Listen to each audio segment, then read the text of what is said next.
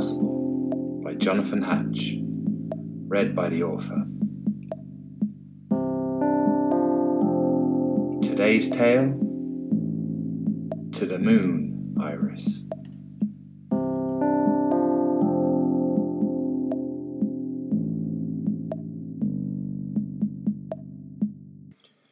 Iris's dislocated shoulder was aching horribly again as she wandered home down her dark street.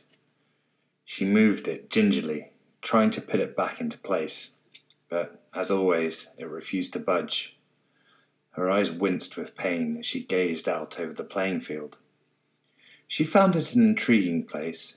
She had spent many hours sat on her windowsill, looking out over it, watching as the towering piles of junk cast bizarre shadows. It had been many years since any other children had played there. The local residents used it as a makeshift skip these days. Broken fridges, shattered glass, boxes of old clothes all littered the sun-starved turf. The man at number thirty-two had even dragged a beautiful old bathtub there one grey Saturday afternoon. This was Iris's favourite item on the makeshift tip. It was still pristine white despite its surroundings, and on particular, particularly sunny days it shone like a beautiful beacon in amongst the filth. She had spent many an afternoon sat in it. One day she'd be in a toboggan, sliding for Olympic glory. The next she'd be a princess in a horse-drawn carriage. She was at her happiest when she was in that bathtub. The old man yelled at the television as she walked quietly through her front door. No doubt his team were losing again. Iris hated the old man. He was her father, but Iris didn't understand how they could be related. He was so evil and terrifying, whereas she was shrinking and timid. Her mum had died when she was five, and Iris was stuck with him. In the subsequent four years, the old man had been either horrifically abusive, both physically and verbally, or otherwise had ignored her completely. Iris shook her head at, the, at his drunken slurs, trying to blot them out, and went up to her room. The moon was full this evening, and shone brilliant, brilliantly over the playing field. Iris climbed up in, onto her windowsill and sat there staring at it, wishing it to come closer.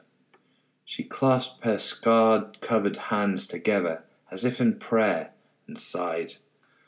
The little round marks where the old man had used her as an ashtray didn't hurt her anymore, but the kids at school teased her about them. She screwed her eyes shut as the old man gave another loud yell from downstairs. She felt like crying, just like she did every night. "Why can't I live on the moon?" she asked her lap. "But you can, Iris." Iris jerked her head upwards, frightened. "Who said that? Who's there? If that's you, Harriet, please leave me alone." There was no answer immediately. She looked all around the playing field. It was deserted, and there was no way anyone could have heard her from any of the other houses. She looked up at the sky when she heard the booming voice again. "It is I, the moon." Two of the moon's craters had darkened and become more round and dig- uh, defined, as if they were staring back at Iris, and a gigantic scraggly line appeared underneath it, as if the surface had cracked and formed a gigantic canyon. Iris began shaking. The scraggly line curved into what appeared to be a smile before it opened widely. "Do not be afraid. I am the moon. I watch over children to make sure they are safe and happy. That is why I exist. And the children who are the unhappiest, I invite them to come and live on me. Hundreds of children live on the moon. They play and learn and eat hot dogs every day if they want to. You will never worry about being unhappy again. So, Iris, does that sound like something you'd enjoy? Would you like to come and live on me?" Iris sat bolt upright, her eyes as wide as saucers. She readjusted her mum's old glasses. "Yes, that's something I'd like to do, but, but how on earth do I get to you?" "There is only one way, and it is difficult. You must find seven butterflies. They are trapped in the worst places you can think of, and you have to free them. Once you've freed all seven, they will help you with your escape. I must warn you, though, the butterflies only come out when I am full, so you only have this evening to find them all, or else you'll be stuck here for another twenty-eight days at least. And who knows what will happen in twenty-eight days? Iris racked her brain. Where were the worst places she could think of? She fiddled with her auburn hair, scrunching her face up with thought. Can you give me a clue? I can't, I'm afraid. It is only the worst places you can think of. Once you have your seven companions, you'll be safe. Iris knew exactly where to start looking. She smiled up at the moon's beaming face. "Okay, I'll, I'll be as quick as I can," she said, before hopping off the windowsill. "Be brave," she thought to herself. "You can do this." She pushed her oversized glasses further up her nose, pulled up her sleeves, and left her room. She ran into the bathroom and looked behind the toilet. It had been an incredibly long time since it had been cleaned. The sink was cracked after one of the old man's rages, and the toilet was covered in dirt and hair. She got down on her hands and knees on the disgusting stained floor, and there it was, a large multicoloured butterfly, beautiful but clearly in some distress, was trapped inside a jam jar behind the toilet bowl. Iris reached for the jar and withdrew it. She looked curiously, curiously at it for a moment, as the butterfly seemed to calm. This was such a strange place to find a butterfly, yet here it was, in one of the worst places she could think of, just like the moon had said. She tentatively gave the jar a tap. The butterfly remained calm. She slowly opened the jar, and the butterfly shot out, fluttering around her face. "Thank you so much, it was horrible in there," it said with a squeaky voice. Iris jumped. "You can talk?" she asked it, as it landed gracefully on her bad shoulder. "Of course I can talk. I'm also very good at healing people. Watch." And with a little twitch of the butterfly's wings, Iris's shoulder readjusted itself, apparently on its own volition, and popped back into place. It hurt for a brief moment, but almost instantly felt much better. Iris smiled at the butterfly. "Thank you. That, that was terribly painful," said Iris, twisting her, her arm around, getting used to the freedom of movement. "What's your name?" "It's Stella," said the butterfly, fluttering off her shoulder and heading towards the bathroom door. "Come on, Iris, we've still got six of my friends to find." She had a good idea where the rest would be now. She found a butterfly named Stephen in the hollow of a willow tree where Harriet Spark had pushed her over and stolen her bag a few weeks ago. Stephen had a single strawberry lollipop in his jam jar, and he offered it to Iris when she freed him. I, prom- I promise you that Harriet won't be bullying you any more," said Stephen in a reassuring, authoritative voice. The next butterfly was Erica. She was under the old man's bed, where her mum had lain ill for so many months. The old man had grown bored of her moaning, so Iris had tried her best to look after her. She slept in that bed every night for the last few months of her mother's life, trying to make her as comfortable as possible by bringing her soup, emptying her catheter, and stroking her hair. After her mum had passed away, Iris was turfed out as the old man regained his territory. Erica sat on her shoulder, and Iris felt her grief subside slightly. She heard another shout from the old man downstairs. Her poor, beautiful mum. Wherever she was, she had to be in a better place than this. Darren the butterfly was found in the fridge, where some mouldy old meat laid, lay festering. He turned the old meat into a beautiful fresh roast chicken, which Iris ate greedily. "Thank you," Iris told Darren. I, I haven't eaten this well in ages." "There's plenty more when, where that came from," Darren said cheerfully. "We need to feed you up." Veronica, a beautiful bottle green butterfly, was found in a bin where the old man had been sick the night before. She flew out of a jar, retching a little at the smell, before beckoning Iris to follow her. Iris tiptoed upstairs as Veronica led the way. The butterfly led her back into her own room. "Go and have a look in the cupboard," Veronica said. Iris, slightly confused, pried open a door. There was a huge suitcase, the same colour as Veronica, packed and full of new clothes, clothes in Iris's size. "Are these for me?" Iris asked, picking up a beautiful polka dot dress. "Well, we can't have you running around on the moon in rags, can we?" said Veronica, chuckling. Iris had never been more grateful in her entire life. It was rare that her mum could afford to buy her clothes, and the old man hadn't bought her a single garment in the last year, even though Iris was always growing. "Come on," Veronica said. "Still a couple more butterflies to go." She knew there would have to be one in the attic, where she would hear ghosts creeping and clunking in the night. For years she had gone nowhere near that place, but the other butterflies fluttered around her, nudging her on. Right in the corner of the dark and terrifying place, she found Matty. Matty wasn't scared of the dark.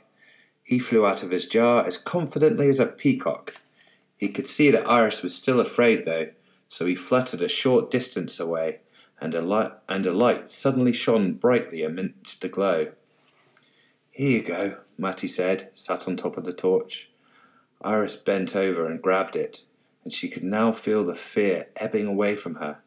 Each butterfly had flown out of their jam jar and given Iris that little bit more courage. They were her guardians in a place she had been so terrified of for so long. She was safe as long as they were with her. She now had six butterflies, but Iris was really struggling to think of where the final butterfly could be. The others whispered advice here and there, but insisted that this was her house and she'd know where to look. Iris felt the excitement ebbing away from her, and the creeping feeling of fear and dread seemed to replace it slowly, as the hands on her battered watch turned towards midnight. She looked all around the estate, under cars, in the gardens of her neighbours, and even in the derelict convenience store the older kids liked to hang out in, but the butterfly was nowhere to be seen. She looked at the gleaming white bathtub out on the field. It couldn't be there. That was the only place she liked. Iris quietly rushed back into her house and up the stairs. She, she searched her room from top to bottom before, feeling defeated, she jumped back onto her windowsill. The six butterflies all sat next to her, staring at the moon. "I'm stuck," said Iris sadly.